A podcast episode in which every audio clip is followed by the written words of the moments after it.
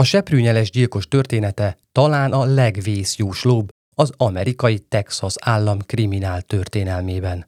Kenneth McDuff, akit ez a fura név takar, egy vérszomjas gyilkos volt, akinek az igazságszolgáltatás példanélküli kedvezményeket adott, ami lehetővé tette számára, hogy tovább öljön. Még úgy is, hogy mindenki tudta, egy szadista pszichopata.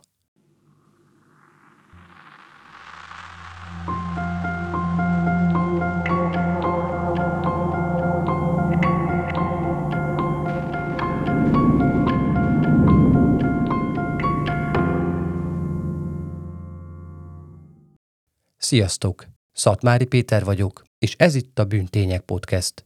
Mielőtt a mostani epizódba belekezdenék, szeretnélek meghívni titeket április 11-ére, csütörtökre a Millenáris G épületébe, ahol déltől Dulai Péterrel beszélgetek az Audio Smart Festival keretein belül. Az előadást követően a Bitton standján személyesen is találkozhatunk. Ha jönnétek, kérlek jelezzétek a Bűntények Facebook oldalán létrehozott esemény alatt. De most jöjjön a történet. A hírhetten furcsa McDuff családnak Rosebud, egy kicsiny városka adott otthont Texas közepén. A családfő G.A. McDuff egy cementtel foglalkozó vállalkozást vezetett, aminek köszönhetően viszonylagosan nagy vagyonra tett szert a 70-es években az építkezések fellendülésekor. Kisvárosi szemmel nézve tehetősnek számítottak. Felesége és 6 gyermekének anyja, Eddie McDuff, egy mosodát üzemeltetett a házukkal szemben. Hatalmas, keményfejű, mindent túlaggódó asszony hírében állt, aki bármi áron is, de védelmezte gyermekeit. Ismert volt róla, hogy mindig magánál hordott egy fegyvert a retikűjében. Emiatt a helyiek pisztolyos mamának hívták. Még a McDuff gyerekeket tanító tanárok is féltek tőle. Nem egyszer előfordult, hogy vélt vagy valós sérelmek miatt beviharzott az iskolába, és kérdőre vonta őket. Gyerekei számára sérthetetlenek voltak, és soha semmi rosszat sem lehetett rájuk mondani. Ha mégis megtörtént, arról csak is az iskola tehetett. Legidősebb csemetéje lőni volt a legkeményebb, amolyan igazi kötekedő. Egyszer például kést rántott az igazgatóra, aki előtte valamiért lelökte őt a lépcsőről. Lőninak emellett volt egy kis beszédhibája, és akadozva tudta csak magát kifejezni. Eddie kedvenc legfiatalabb kisfia Kenneth volt, aki igazából nem is a legfiatalabb gyerekei közül, de ennek ellenére anyja Baby Boynak becézte. Még amikor a fiatal tini Kenneth különböző csíntevései miatt bajba került is, mást okolt. Eddie sosem fordult pici fia ellen. Az ő szemében mindig csak valaki más lehetett a hibás. Hasonlóan idősebb testvéréhez Looneyhoz Kenneth is bajkeverő és kötekedő volt. Mindig tele volt pénzzel, új, menő ruhákban járt, és hangos motoron érkezett nap mint nap az iskolába. Annak ellenére, hogy átlagosan intelligens volt, nem igazán birkózott meg a tanulással. Mondjuk nem is érdekelte. Barátai sem voltak, de az sem kellett neki, hisz ott volt Looney. 1964 őszén Kenneth betöltötte 17. életévét. Idejének nagy részében nem csinált mást, csak bajt okozott. Kisebb üzletekbe és otthonokba tört be, esténként pedig a városban körözött csajokra vadászra. De nem azért vadászott rájuk, hogy randira hívja őket. Azért keresett eltökélten lányok után esténként, hogy erőszakolhasson. Bátyjának azt is elárulta, hogy túrái során egyszer már megerőszakolt egy nőt, akinek végül elvágta a torkát és otthagyta meghalni. Az, hogy ez tényleg megtörtént-e, arra nincs bizonyíték. Minden esetre fiatal kora ellenére a helyi rendőrök túlságosan is ismerték a Kenneth McDuff nevet. Annyi egészen biztos, hogy 1965-ben le is tartóztatták több tucat betörés és lopás miatt. A teljes büntetése összesen 22 évre rúgott. Azonban fiatal korára való tekintettel a bíróság engedélyezte, hogy a büntetése ne halmazati legyen, azaz letölthesse a különböző büntettek miatt kirót szabadságvesztéseket, párhuzamosan. Azok így nem adódtak össze, és a 22 év mindössze 3-ra zsugorodott, ami feltehetően a leghosszabb kirót eseti büntetése volt. De még ezt sem töltötte le. 10 hónap múlva szabadon engedték. Ez a rövidke büntetés McDuffban az érinthetetlenség érzetét keltette. Nem is kellett neki sok, csupán 8 hónap, hogy egy sokkal komolyabb büntettet is elkövessen. 1966 egy forró augusztusi éjszakáján McDuff és haverja Roy Dale Green Forth felé vették az irányt. Roy azt gondolta, hogy iszogatni mennek, maximum bepróbálkoznak, majd pár lánynál is. McDuffnak azonban sokkal gonoszabb terve volt aznap estére. Roy egy vékonyka, nem túl okos 18 éves fiú volt, akit magával ragadott McDuff vagány személyisége, és egyébként is szívesen lógott az akkor 20 éves sráccal. Green tudta, hogy McDuff mindig keresi a bajt, de amikor Kenneth azzal állt elő, hogy meg akar erőszakolni egy lányt, nem igazán vette komolyan. Amikor végül McDuff leparkolt Evermanben egy baseball pálya parkolójában, Roy nem is sejtette, hogy mekkora bajba sodorta magát azzal, hogy ott van vele. Hajnal 2 felé McDuff pontosan egy a sötétben álló másik autó mellé húzódott le, amiben láthatóan 3 tínédzser múlatta az időt. Határozott mozdulattal benyúlt az ülése alá, ahonnan kihúzta a 38-as koltját. Kiszállt, és a mellette parkoló autó vezető oldali ajtajához sétált. Az ablakra emelte a fegyvert, és kiparancsolta a tiniket a kocsiból. A 16 éves Edna Louise Sullivant, a 17 éves fiúját Robert Brandet és annak 15 éves unokatestvérét Mark Dunnent. McDuff a saját kocsijuk csomagtartójához vezette, és arra kényszerítette őket, hogy másszanak be. Miután a 3 tini ezt megtette, ő rájuk csapta a tetőt. McDuff beült a fiatalok autójának vezetőülésébe, amíg saját autóját Roy vezette. Az autókkal egy kieső területre hajtottak, majd leparkoltak. McDuff és Green kiszálltak a kocsikból, amikor is a 20 éves odafordult haverjához, és azt mondta neki, ki kell ütnünk őket. Ezután felnyitotta a csomagteret, és kirángatta Ednát. A tini lány sikított, ahogy csak a torkán kifért, de nem sokat tehetett a jóval erősebb támadójával szemben, aki átvitte őt a másik autóhoz, és behajította annak a csomagterébe. Ezután visszament a fiúkhoz. A terror, amit eközben Edna átélt, csak fokozódott, amikor meghallotta, hogy a 2 fiú az életéért könyörög, majd hogy McDuff fegyvere elsül. Egymás után 6-szor. Ugyanis a férfi az egész tárat beleeresztette a 2 tini fiúba. Miután végzett, próbálta visszacsukni a fiatalok autójának a csomagterét, de a 2 hulla helyzete miatt ezt nem tudta. Ezen felkapta a vizet, beugrott a kocsiba, és egyszerűen neki tolatott az útmenti kerítésnek. Kiszállt, és otthagyta a csomagtartóból kilógó holttestekkel együtt. Roy Green ijegysége és az első sok ellenére nem ellenkezett. Azt tette, amit McDuff mondott neki. Visszaültek saját autójukba, és egy másik elhagyatott helyre hajtottak, ahol McDuff kirángatta Ednát a csomagtartóból, és megerőszakolta. Miután végzett, ráparancsolt Royra, hogy tegye meg ő is. Miután mindketten végeztek, McDuff rákiáltott Greenre. Szerez valamit, amivel megfojthatom. Roy kihúzta a nadrágja szíját, és odaadta haverjának. Kenneth azonban talált valami mást, ami neki jobban tetszett. A csomag tartójában volt egy seprűje. Először a seprűnyéllel újra megbecstelenítette a lányt. Majd a földön háton fekvő áldozata mellkasára ült, a seprűnyelét pedig a torkának szorította. Előredőlt, amivel egyre nagyobb nyomást gyakorolt a nyakára. Egészen addig folytatta, amíg a súlya alatt a nyél össze nem zúzta a lány torkát. Miután végzett, a vállára vette az élettelen testet, és az útmenti bokrok közé hajította, majd elhajtottak. A fiúk holttestét másnap fedezték fel, és amikor kiszivárgott a hír, Roy Greent rettenetesen emészteni kezdte a bűntudat. Ezért elmesélte egyik barátja édesanyjának, hogy mit is tettek előző este. A nő azt azonnal továbbadta a fiú anyjának, aki meggyőzte fiát, azaz Royt, hogy adja fel magát. Megtette. A rendőrség azonnal letartóztatta és kihallgatta. Az elmondása alapján megtalálták a fiatal lány holttestét. Ezt követően letartóztatták McDuffot is. Green később elárulta a nyomozóknak, hogy McDuff a gyilkos fegyvert a garázsa mellett tásta el.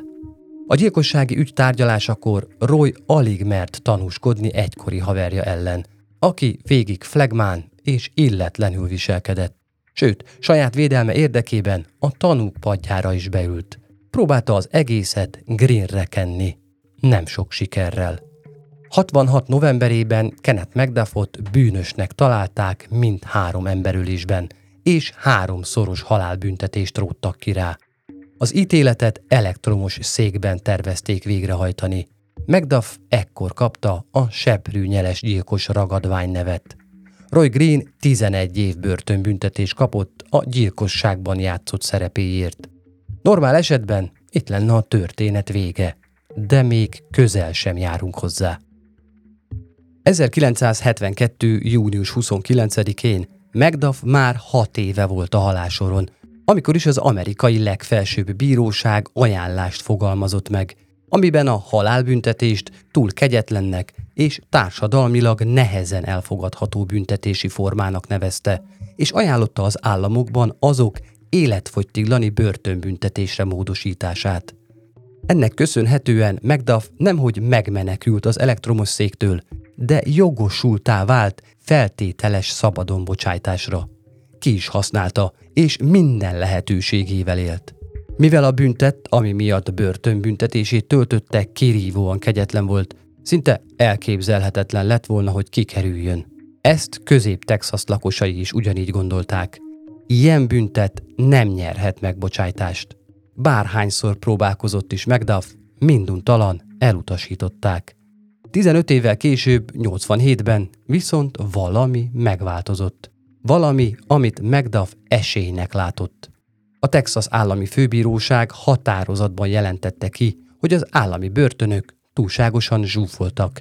A bentlakók jogai így csorbulnak, és ahelyett, hogy újabb börtönöket építettek volna, egyszerűen csak limitálták az állami intézményekben elhelyezhető elítéltek számát. Ez hatalmas nyomást jelentett a megyei szintű intézményekre. Azok megteltek olyan elítéltekkel, akiket nem tudtak tovább küldeni. Texas akkori kormányzója Bill Clements ezt látva elképzelhetetlen utasítást adott a feltételes szabadlábra helyezési bizottságnak. A túlzsúfolt börtönök miatt előírta naponta 150 elítélt feltételes szabadonbocsájtását. Első körben a fehér gallérös bűnözőket engedték szabadon, majd a kisebb kábítószeres visszaélés miatt bekerülteket. 2 év masszív gyérítés után már csak a gyilkosok maradtak a rácsok mögött. McDuff érezte, hogy eljött az ideje. Minden egyes alkalommal, amikor feltételes szabadlábra helyezésért folyamodott, egy 3 személyből álló bizottság előtt kellett, hogy megjelenjen. A szabadulásához legalább 2 igen szavazatra volt szüksége. Akárhányszor próbálta, szinte mindig elutasították. Egy esetben megkapta a 2 igent, de a döntést később felülbírálták és visszavonták. Egy másik esetben még lefizetni is megpróbálta a bizottság tagjait, de az sem sikerült. Mindegy hány alkalommal utasították el. McDuff nem adta fel. Eközben édesanyja a börtön falain kívül nem tétlenkedett. 2 jól ismert ügyvédet felbérelt Huntsville-ből, hogy találják ki, hogyan tudnák kihozni fiacskáját a rácsok mögül. Bármennyire is hihetetlen, de a kitartás kifizetődött. 1989-ben 23 évnyi raboskodást követően McDuffot feltételesen szabadlábra bocsájtották. Az ügyét vizsgáló bizottság 2 tagja számára kedvezően szavazott. James Granberry és Chris Mealy. Mealy később döntését a kormányzó által rájuk gyakorolt nyomással magyarázta. Granberryt pár évre rá egy másik ügyben hamis tanúzás miatt elítélték, és 6 hónapot kellett előzetesben töltenie. Összesen a kicsit több mint 2 év alatt az előbbi módon 147 gyilkost engedtek vissza a társadalomba. Rosebud lakóit hideg zuhanyként érte a hír, hogy az akkor 43 éves McDuffot kiengedték. Bár már több mint 2 évtized is eltelt, sokan emlékeztek még a férfi borzasztó tettére. Többen szó szerint bedeszkázták ablakaikat. Sokan nem mertek a kisváros utcáira lépni fegyvertelenül. A szabadon bocsájtását követően McDuffnak meg kellett jelennie a felügyelő tisztjénél a texasi Temple-ben. A tiszt az első találkozást követően a következőket mondta. Nem tudom, hogy a jövő héten, a jövő hónapban, vagy esetleg jövőre, de ha női holttestek kezdenek felbukkanni, Kenneth McDuffot keressék. És mennyire igaza lett. Csak 3 nappal ezt követően a 29 éves Sarafie Parker holtteste került elő 25 mérföldre nyugatra Rosebudtól, Temple városában, ahová McDuff szülei költöztek, miközben a kisfiúk a börtönben raboskodott. Bizonyítékuk nem volt, de a helyi rendőrség biztosra vette, hogy a frissen kiengedett, egyszer már elítélt gyilkos lesz a felelős. McDuff mindemellett ismerten rasszista is volt. Alig 7 hónapja szívott csak friss levegőt, amikor egy fiatal fekete férfit inzultált a nyílt utcán. Rasszista megjegyzéseket tett rá, majd kést rántott, és azzal fenyegette meg. Ezzel megszegte a feltételes szabadlábon tartásának feltételeit, ezért visszavitték a börtönbe. McDuff viszont tudta, hogy működik a büntetés végrehajtás, és azt, hogy a börtönök még mindig túlzsúfoltak. 2 hónap múlva már újra kint volt. Miután kikerült, McDuff beiratkozott Texas állami főiskolájára, és munkát szerzett magának, mint pénztáros, egy helyi vegyesboltban, a QuikPakben. A $4 óradíj viszont nem elégítette ki, ezért alig 1 hónap után felmondott. 91 nyarára McDuff újból feladta a szabály követő életét, és visszatért a jól bevált bűnözéshez.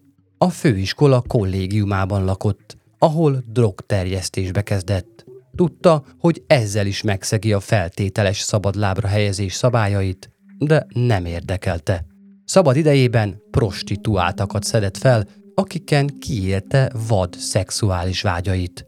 1991. október 10-ének késő esti órájában a crack függő, fiatal vekói prostituáltat, Brenda Thompsont már azzal a szándékkal csípte fel az utcán, hogy végezzen bele. McDuff piros furgonjának anyósülésére lökte és megkötözte Brendát.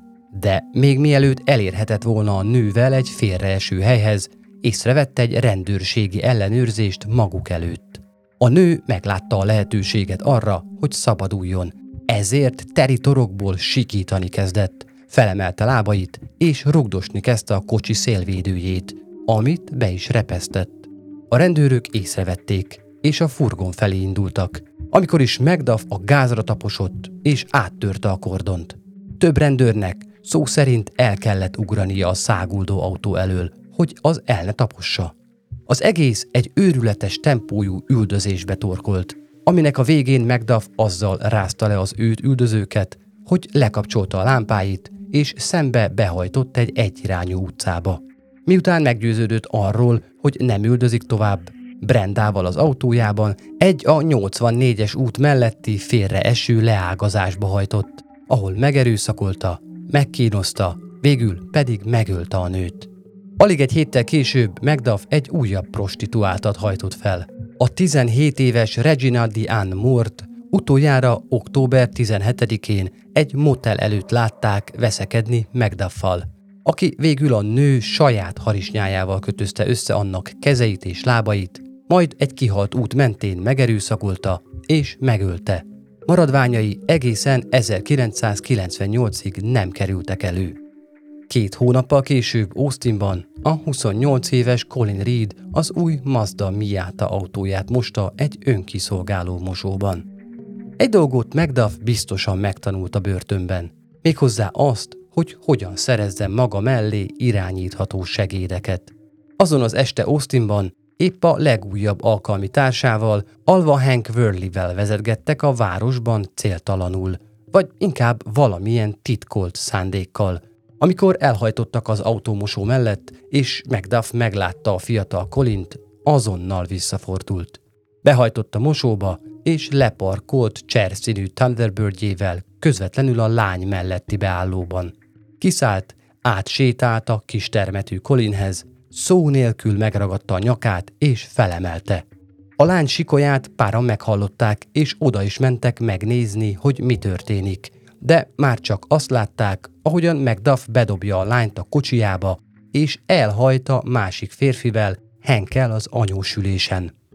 Újból egy egyirányú utcába hajtottak be, ahol aztán nyomuk veszett. Az egyik szemtanú jól meg tudta figyelni Hanket és az autót, amivel elhajtottak. Mindezeket el is mondta a kiérkező rendőröknek, akik szinte azonnal tudták, hogy csak McDuff állhat az egész mögött. Ahogy megkapták a társának a leírását, tudták, hogy találni fognak valamilyen kapcsolatot közte és McDuff közt. Igazuk is lett. Hamar fény derült rá, hogy lényegében ivócimborák. Ugyanúgy, mint Roy Dale Green, Hank is félénk és könnyen manipulálható volt. McDuff segédjét nem volt nehéz megtalálni. Egy motelben lakott 14 éves lányával. Amikor a rendőrök bekopogtattak az ajtaján, már bőven a saját bűntudatának levében főtt. Viszont hiába emésztette tettük belülről, McDufftól egyelőre jobban félt ahhoz, hogy feldobja. A rendőröknek az első alkalommal azt állította, hogy csak alig ismeri. Beletellett pár újabb látogatásba, mire sikerült meggyőzni, hogy mondja el, mi történt aznap este, miután elrabolták a lányt. Az egyik ilyen alkalommal épp a motel medencéje mellett sütögetett lányával, amikor Mike McNamara nyomozó odament hozzá, és a következőket súgta a fülébe. Hank ugye tudja, hogy egy gyerekgyilkosnak falaz, akit véd, megerőszakolt, megkínzott és megölt egy fiatal kislányt. Pont olyat, mint a lánya ott. Képzelje csak el, ahogyan a lánya a földön fekszik, miközben McDuff egy seprűnyelet feszít a torkának. Ő sír és segítségét kiált, könyörög magának, hogy mondja el, amit tud, és azt tegye, ami helyes, és ezzel mentse meg további kislányok életét. McNamara igazából be sem tudta fejezni az utolsó mondatot, amikor Hank felüvöltött. Kész volt rá, hogy beszéljen. Miután bevitték a rendőrösre, hogy kihallgassák, elmeséltek Colleen elrablásának teljes történetét. Elmondása alapján ő és McDuff épp drog után kutatva kocsikáztak Austin utcáin, amikor McDuff meglátta Collint, ahogy az mossa kocsiját. Miután mellé hajtottak, McDuff a nyakánál fogra megragadta a lányt, és a kocsijába tuszkolta. Collin eközben keservesen sikoltozott, és könyörgött, hogy kérem, ne engem. A kocsiban aztán McDuff parancsára Hank lefogta a lányt, miközben elhajtottak. Miután otthagyták a mosót, pár mérfölddel később megálltak, és McDuff hátraült Collin mellé. Megparancsolta Hanknek, hogy vezessen tovább kifelé a városból. Eközben McDuff összekötözte a lány kezeit a háta mögött, és elnyomott egy cigit a lába közt. Collin sikoltott. A férfi megverte, majd megerőszakolta. Miután végzett, előre szólt, hogy cseréljenek helyet. Most ő vezet, amíg a másik erőszakolhatja a lányt hátul. Hank így emlékezett vissza. Nem akartam szexelni vele, de tudtam, ha nem csinálom, akkor ő megint hátraül, és még jobban megveri a lányt. És megint megégeti. Előtte megfogta a cigarettáját, jól felízította, és a végét oda nyomta a lánynak. Lentre, oda bele az érzékeny részébe. Mielőtt beértek volna a következő városba, Bittonba, McDuff újból letért egy kieső földútra, ahol ismét megerőszakolta Collint. Megfordult, és lendületből úgy arcon vágta a lányt, hogy az hanyatt esett. Azután fogott egy újabb cigarettát, jól megszívta, hogy minél jobban parázsoljon, és megégette vele megint, ugyanott. Kicsivel később Collin újra lábra tudott állni, amikor is Hank elmondása szerint hagyta neki, hogy rátámaszkodjon. Ekkor azt kérte tőle, hogy kérem, ne hagyja, hogy tovább bántson. McDuff viszont nem így gondolta. Megfogta a lányt a nyakánál fogva, és betuszkolta a kocsija csomagtartójába. Majd a segédjéhez fordult, és azt mondta, Most elkoptatom. McDuff gyakran használta ezt a kifejezést, amit arra értett, hogy végezni fog vele. Miután berakta a lányt a csomagtartóba, rácsukta annak az ajtaját. Majd hazafuvarozott, vallotta Hank. Hazafelé az úton megkérdezte tőlem, hogy nálam van-e a zsebkésem. Mondtam neki, hogy nincs, és nem is tudom, hogy hol van. Aztán azt mondta, hogy kell neki egy ásó, és hogy adjak neki egyet kölcsönbe. Mondtam, hogy nekem nincs olyanom. Nem mondta, hogy mire kell neki, de tudtam, hogy csak eszközt keres, amivel megölheti a lányt. Mit tehettem volna? Be voltam szarva. Magamon se tudtam volna segíteni, nemhogy máson. Abba sem voltam biztos, hogy én megúszom élve. Sajnálom a kislányt. Azóta is sírok miatta, belegondolva abba, amin átment. Senkinek sem szabadna ilyen kínzásokat átélnie. McDuff időközben eltűnt a föld színéről, de a rendőrök tudták, hogy nem hagyta el a környéket. Tudták abból, hogy februárban egy újabb meggyilkolt fiatal nő holtteste bukkant fel. A 20 éves Valencia Joshua nem mellesleg ugyanarra a főiskolára járt, mint McDuff. Egy golfpálya mellett találták meg. Megfojtották. Amikor utoljára látták, épp Kenneth McDuffot kereste az iskola kampuszán. 1992. március 1-én Melissa Northrup éjszakai műszakban dolgozott egy éjjel-nappali vegyesboltban, a QuikPakben. Tudta, hogy terhesen, otthon 2 gyerekkel, nagyon veszélyes éjjel dolgoznia, de kellett a pénz a számlákra. Biztonságból bizonyos időközönként felhívta a férjét, hogy tudassa vele, minden rendben. Aznap éjjel McDuff újból az utcákat rótta, amikor a Thunderbird-je lerobbant. Alig 100 méterre az éjjel-nappalitól. McDuff ismerte a helyet, mert ugye előtte egy hónapig ő is dolgozott ott. Azt is tudta, hogy non-stop nyitva van, és hogy nincsenek biztonsági rendszerei. Sőt, azzal is képben volt, hogy egy csinos 23 éves nő áll éjszakánként a pult mögött. Ahogy barátainak mondta, könnyű célpont a hely, semmiből sem tartana kirabolni. Melissa férje hajnali 4-kor aggódni kezdett, mert felesége jó ideje nem jelentkezett. Aggódva próbálta hívni az üzletet telefonon. Sikertelenül. Miután többszöri hívásra sem érte el Melissát, a férfi autóba szállt és a bolthoz hajtott, ahol csak a hűlt helyét találta. Azonnal jelentette a rendőrségnek, akik miután nem messze megtalálták McDuff kocsiját, már szinte tudták, mi történhetett, vagy történik éppen. Ami nem más, mint az, hogy McDuff gyilkos álmokfutásba kezdett. Erre válaszul állami szintű embervadászatot indítottak ellene. Tudták, hogy McDuff egyébként közel maradt a családjához, ezért a szüleit kérdezték ki először. Édesanyja persze kicsi fia mellé állt és kijelentette, hogy Kenneth egész biztosan ártatlan, és hogy egyébként se tudja, hogy hol van. Édesapja viszont már kevésbé volt megértő. Én nem tudom, hol lehet. Ha megtalálják, tőlem meg is ölhetik. Melissa Northrup csúnyán bomlásnak indult holtteste végül április 26-án került elő, amint egy bányató felszínén úszott Dallas megyében.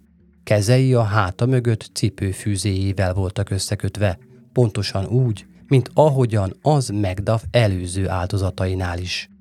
Az áttörés az ügyben május 1-én következett be, amikor is a fejvadászatról beszámolt az Americans Most Wanted tévéműsor, ami annak idején nagy népszerűségnek örvendett, és összességében 1200 menekülésben lévő bűnöző elkapásában segített.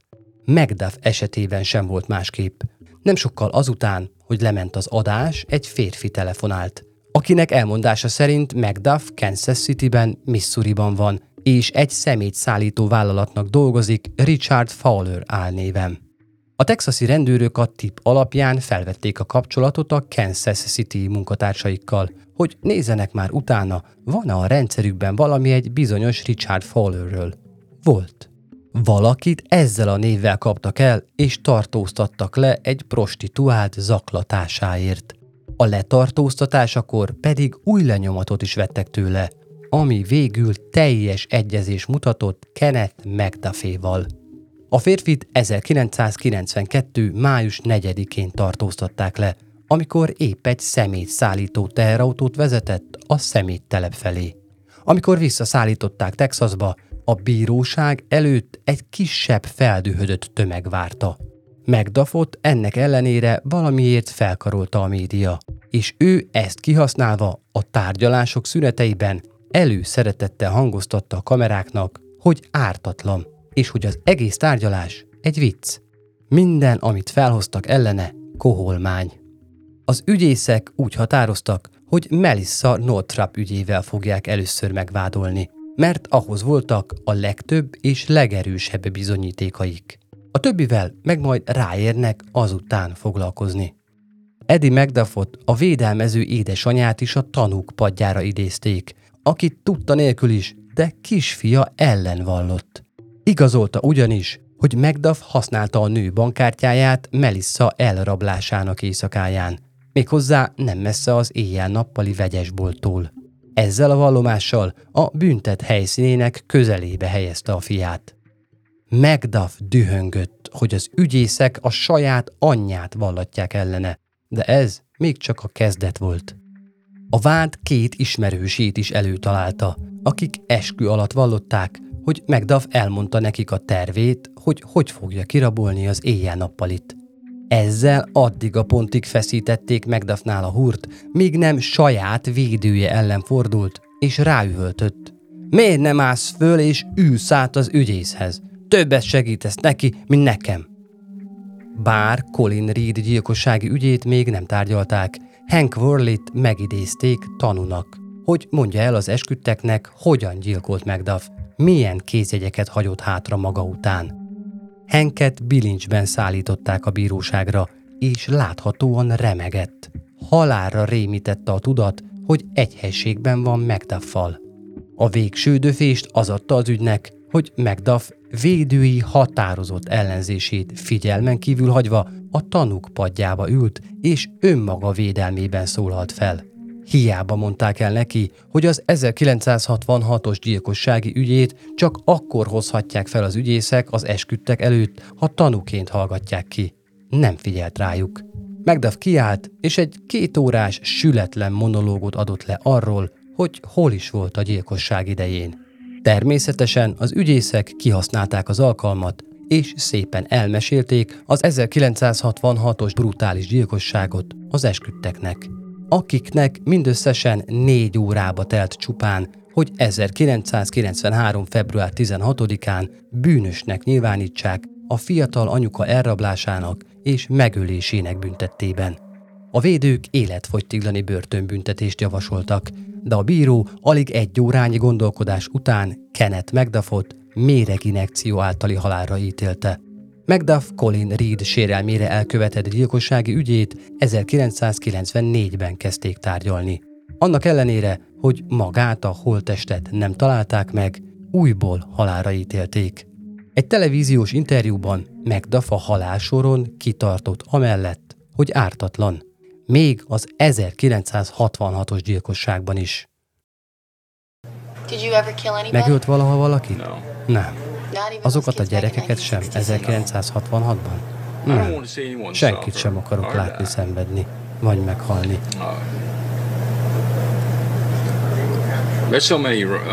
Ugye, annyi jó és rossz dolog van a világban.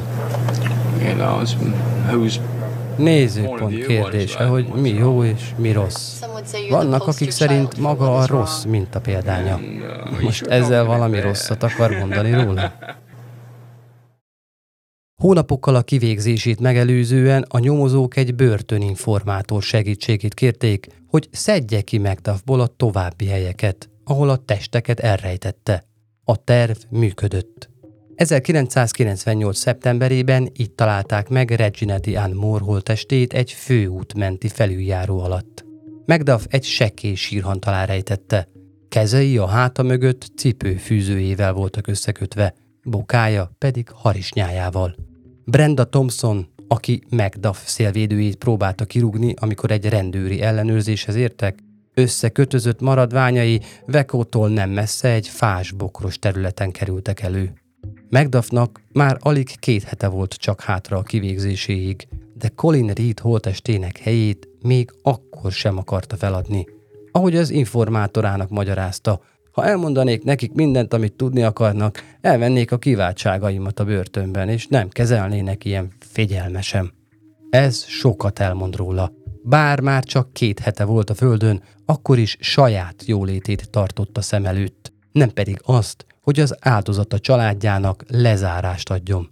A rendőrség ezt persze megfordította, és a börtönigazgatóval egyeztetve megvontak bizonyos jogokat McDufftól, aki cserébe, hogy visszakaphassa, elárulta Colleen Reed holttestének helyét. Annak ellenére, hogy McDuff pontos leírást adott, a kutatócsapatnak több órás ásást követően sem sikerült a testre találnia. Még aznap délután egy titkos akció keretén belül kivitték McDuffot a helyszínre. Colleen Reed testét végül 1998. október 6-án találták meg. McDuff utolsó óráiban John Moriarty nyomozó 40 órát töltött vele, hogy megpróbálja megérteni, mit rejt egy ilyen kegyetlen gyilkos elméje, pszichopata személye. Elmondása szerint a vele töltött idő alatt McDuff semmiféle megbánást sem tanúsított. 8 gyilkosságot ismert el, és utalt arra, hogy van ott még több is. Kenneth McDuffot 1998. november 17-én végezték ki. A kivégzése napjára az általában a börtön előtt halálbüntetés ellen tüntetők szabad napot vettek ki. Az utolsó szavai a következők voltak. Készen állok rá, hogy megszabaduljak. Szabadítsanak hát meg. 8 perccel a méreginjekció beadását követően este 6:26-kor az áldozatai hozzátartozói előtt a notórius sorozatgyilkost és erőszaktevőt halottnak nyilvánították. Családja nem tartott igényt a testére. Azt a Huntsville-i börtön temetőjében helyezték el egy sírkő alatt, amire a férfi halálsori számát X999055 és a kivégzés dátumát vésték. McDuff álmok futásának eredményeképpen és a társadalom felháborodására válaszul a texasi feltételes szabadlábra engedélyezés teljes rendszerét átdolgozták, és elköltöttek $2 billió új börtönök építésére. Köszönöm, hogy ismét a Bűntények podcastet választottátok. Kövessétek a csatornát Facebookon, Instagramon, TikTokon és YouTube-on is. Ha megtehetitek, támogassatok Patreonon. Linkek a leírásban. Találkozunk a következő epizódban, vagy személyesen április 11-én. Addig is, sziasztok!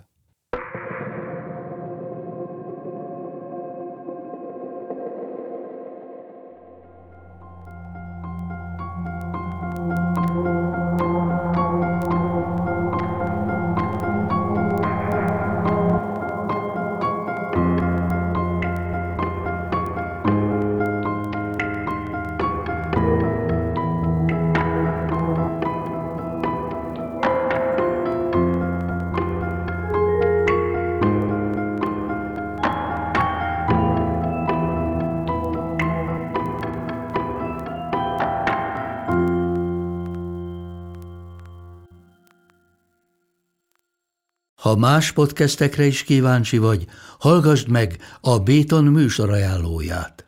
El tudod képzelni, hogy a podcastet, amit éppen most hallgattál, fél év múlva már a mesterséges intelligencia generálja? Mi sem. De ha érdekel, eljött-e már a gépek lázadása. Hallgass bele az Embertelen Podcastbe. Orsós Lajos vagyok, a műsor házigazdája. Egyelőre még élőben. Egyelőre. Fedezzük fel együtt, hogyan ismerkedik, randizik, mesél és vitatkozik Betty és Péter. 2 teljesen mesterséges intelligencia. Lajos, a podcast címét mond még egyszer, léci. Oké. Embertelen Podcast. Ez a műsor a Bitton közösség tagja.